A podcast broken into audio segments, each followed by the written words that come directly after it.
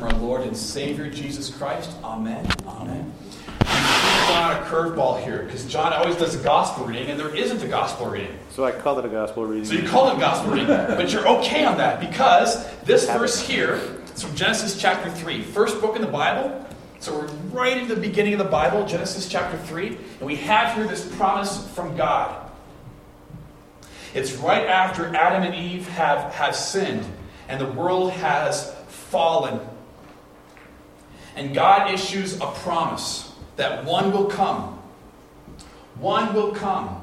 And this one who will come, he will put enmity between you and the woman, between your offspring and hers, and this one will crush your head, and you will strike his heel.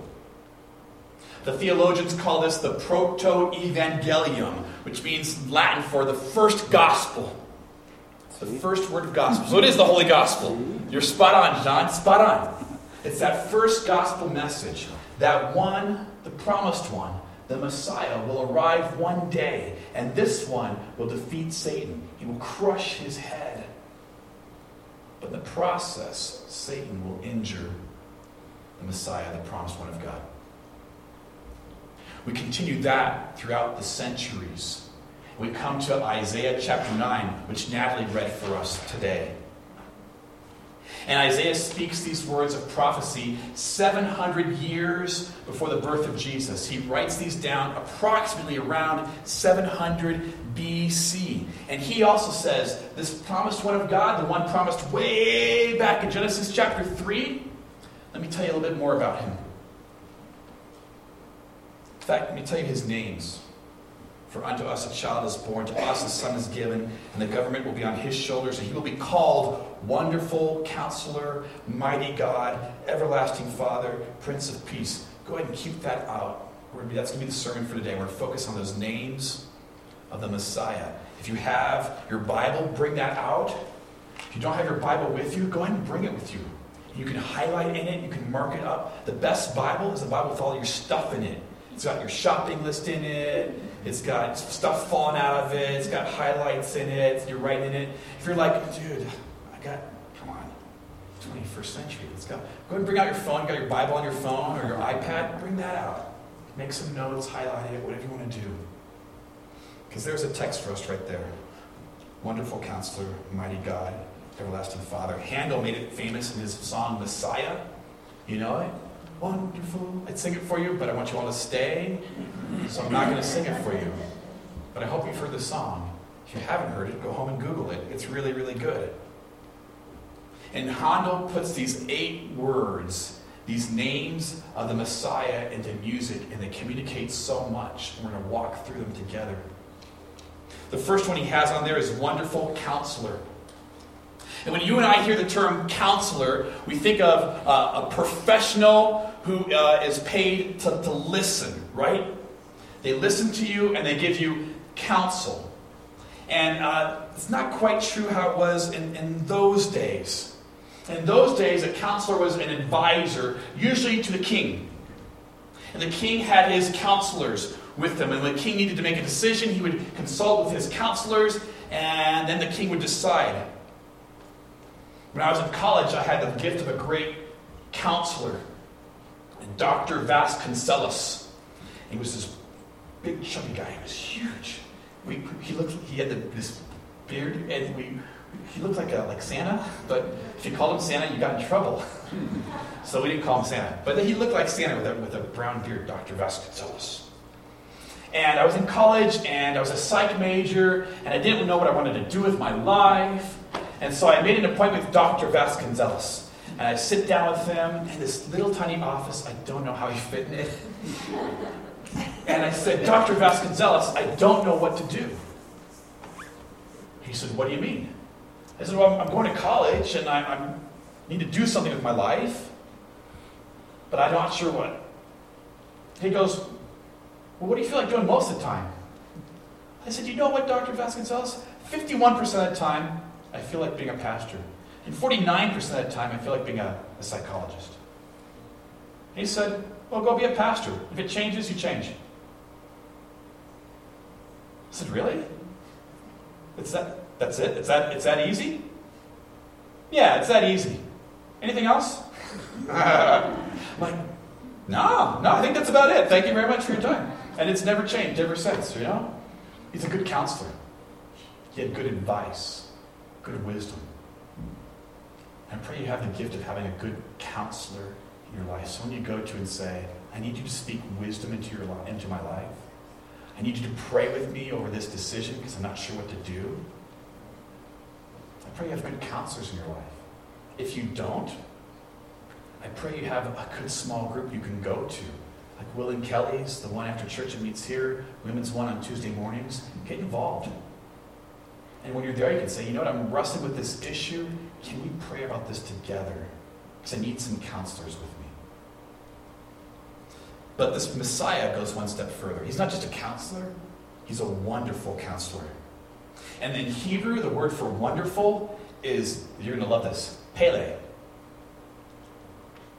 Like the soccer guy, Pele? It's pronounced the exact same way. Pele. Do you remember Pele? Go home, YouTube Pele. and Pele is the most wonderful soccer player ever in the history of the world. And if you disagree with me, there's something wrong with you because you haven't seen Pele before. You YouTube Pele clips, and he plays at a different speed from everyone else. It's unbelievable. You might even say it's wonderful.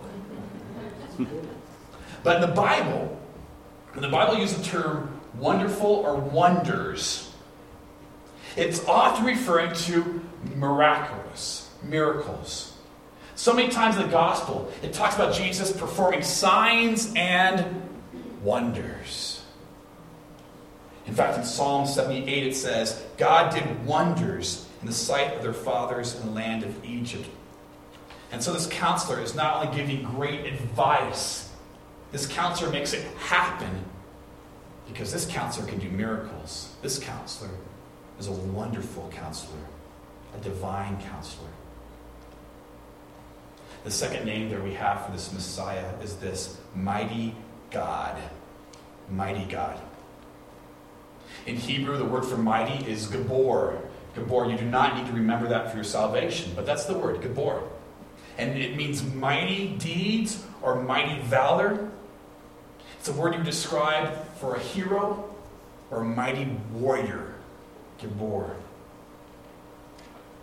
Some years ago, I had the privilege of going to an event at, at Four Eagle Ranch, and, and they had uh, two people there I really wanted to meet.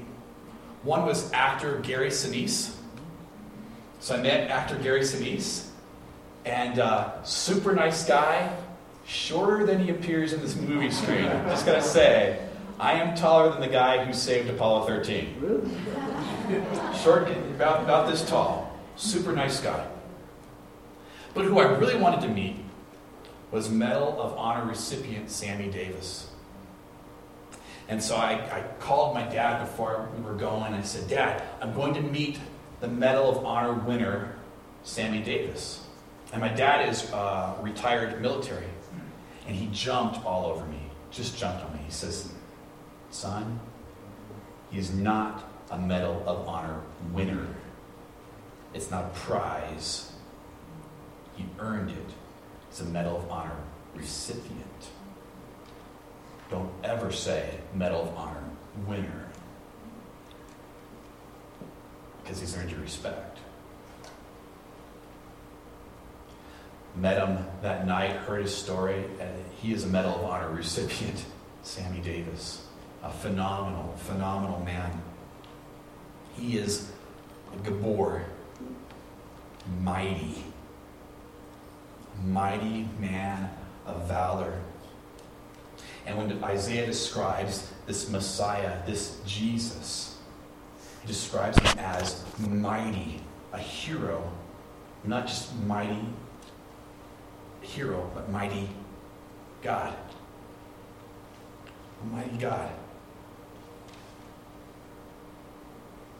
The word for God here is the same one used in Genesis 1. This is mighty God, mighty creator, all powerful. It's a God who fights for you. That's a mighty God. A mighty God is one who fights on your behalf, who does valiant deeds on, in your favor. It's a mighty God. It gets even better. Everlasting Father is the next title. In the Old Testament, God is often referred to as a father. And God is father of the peoples, He's father of the nation, He's father of the Israelites. And Jesus, when He teaches us to pray, He, he does a little shift here. He says, when you pray, pray like this say, Our Father. In essence, what Jesus is saying is when you pray, God is your Father. He's not just Father of the nation, He's not just Father of the peoples, He's your Father. And this God, Father God, treats you as a good, good dad. In fact, Jesus, when he teaches the disciples to pray, he says, when you pray, say, uh, Abba. And if you go to uh, Israel today and you hear kids on the street, they will say, Abba, which is translated, daddy. That's what you call your dad. It's a close, personal relationship. It's not father, it's dad. Our dad. And this God loves you like a good, good dad. He's there when you need him. Protects when he needs protection. Comforts we need comfort. Kicks in the butt you need a kick, kick in the butt. We don't like to say that these days anymore, right? Like God, God protects me, God comforts me, God provides for me. And then when God instructs and disciplines, we're like, no, no, no, I don't want that God. I want the God who just treats me like Santa Claus treats me. But God loves you too much to treat you that way. Because He's a good dad. And good dads love and give you what you need. But it's an odd name for this text. Because remember the very beginning of it, Isaiah says, Unto you a child is born, unto you a son is given. And it's very odd to call this child Father. It's a weird name. Remember when I was called Father the first time. My daughter Emma was just born, just a couple days old. And uh, I went back to the church I was serving at, and this guy walks into my office and says, How you doing, Dad? And I turned around to look to see who he's talking to. and he actually said to me, No, I'm, I'm talking to you. You're the dad now. And I'm like, Oh. Oh, that means that, that means work. Oh, I've never done this job before. To call this child a father is very weird. It doesn't fit in the text. So Isaiah describes this father and why this child can be called father because this child is everlasting. It's an everlasting father. This baby is God in the flesh. It's an everlasting father. It's the only way why you can call the father everlasting this baby. Get it? It's a beautiful, beautiful way that Isaiah is prophesying the birth of Jesus. It's often said that Jesus isn't mentioned in the Old Testament. There's no mention of the Trinity in the Old Testament. But it's all right here. Because Isaiah chapter 9 doesn't make sense any other way unless we understand Jesus as God in the flesh. Why else would he describe someone who's going to come who, who isn't God the Father, but this person is a, a mighty God, a wonderful counselor, miraculous counselor, and an everlasting Father. It all adds up. The one who is coming, this child to be born, the Son to be given to you, is God in the flesh. And it all wraps up in this one last name Prince of Peace. When Isaiah prophesies this in Isaiah chapter 9, the nation of Judah is at war. And the current king, King Ahaz, is not doing a very good job of it. And when you're reading the Bible, it gets confusing sometimes because there's lots of names. And you never know if I'm reading the name of a, a good guy or a bad person, right? So the easiest way to tell is to say, Do I know anyone today named after this person? That's the easiest way to tell. So do you know anyone named Mary? Okay, good. Mary. You know people. You know lots of Marys. Do you know anyone named Jezebel? You don't, do you? No Jezebels. All right. So Jezebel bad. Mary good. Got it. Ahaz. Know anyone named Ahaz? Right. Ahaz bad. That's the easiest way to tell. You know any Isaiahs? A couple Isaiahs? Any? Know Isaac? Isaac. How about Isaac? Close enough. We'll roll with it. All right. Anyway, Ahaz, not a good king. And so Isaiah prophesies that one will come a prince of peace. And if you're a nation at war and you're knowing you're experiencing the horror of war, boy, you want a prince of peace. We've been blessed. As a nation, we haven't really known the horror of war. We've known horrors of war. It's been bad. We've known people who've lost their lives in war. Just horrible. We haven't been a nation under siege since the Civil War. We didn't experience the, the blitz of London in World War II, the bombings, Germany, Russia, everywhere. You go to the Middle East right now, and boy, they are praying for a Prince of Peace. You go to our brothers and sisters in Christ who are worshiping secretly, quietly, they are praying for a Prince of Peace. People around the world are desperate for peace. And Isaiah says, One is coming. And he will be the Prince of Peace. He's Prince of Peace because he brings eternal, internal peace. See, if the wonderful counselor, mighty God, everlasting Father is on your side, then you have guidance in uncertain times. You have protection in hard times. You have comfort in scary times. This Prince of Peace also brings e- eternal peace. See, Isaiah chapter 9 prophesies the birth of Jesus. But Isaiah 53, Isaiah 53 prophesies the purpose of Jesus. Isaiah writes this Surely he has borne our griefs and carried our sorrows, yet we esteemed him stricken, smitten by God, and afflicted. He was pierced for our transgressions, he was crushed for our iniquities. Upon him was the punishment that brought us peace, and by his wounds we are healed. All we like sheep have gone astray. We've turned everyone to his own way, and the Lord has laid on him the iniquity of us all. And it was right. It's a pretty good section of Scripture. Gave a song as a gift to the world. But this Jesus, this Jesus is a gift to you. So, my prayer for you this Advent season is that you might know the wonderful counsel of God. My prayer for you this Advent season is that you might know this mighty God. And my prayer for you this Advent season is that you might know God as your everlasting Father. And you will know peace, the Prince of Peace. Can we pray? Lord Jesus,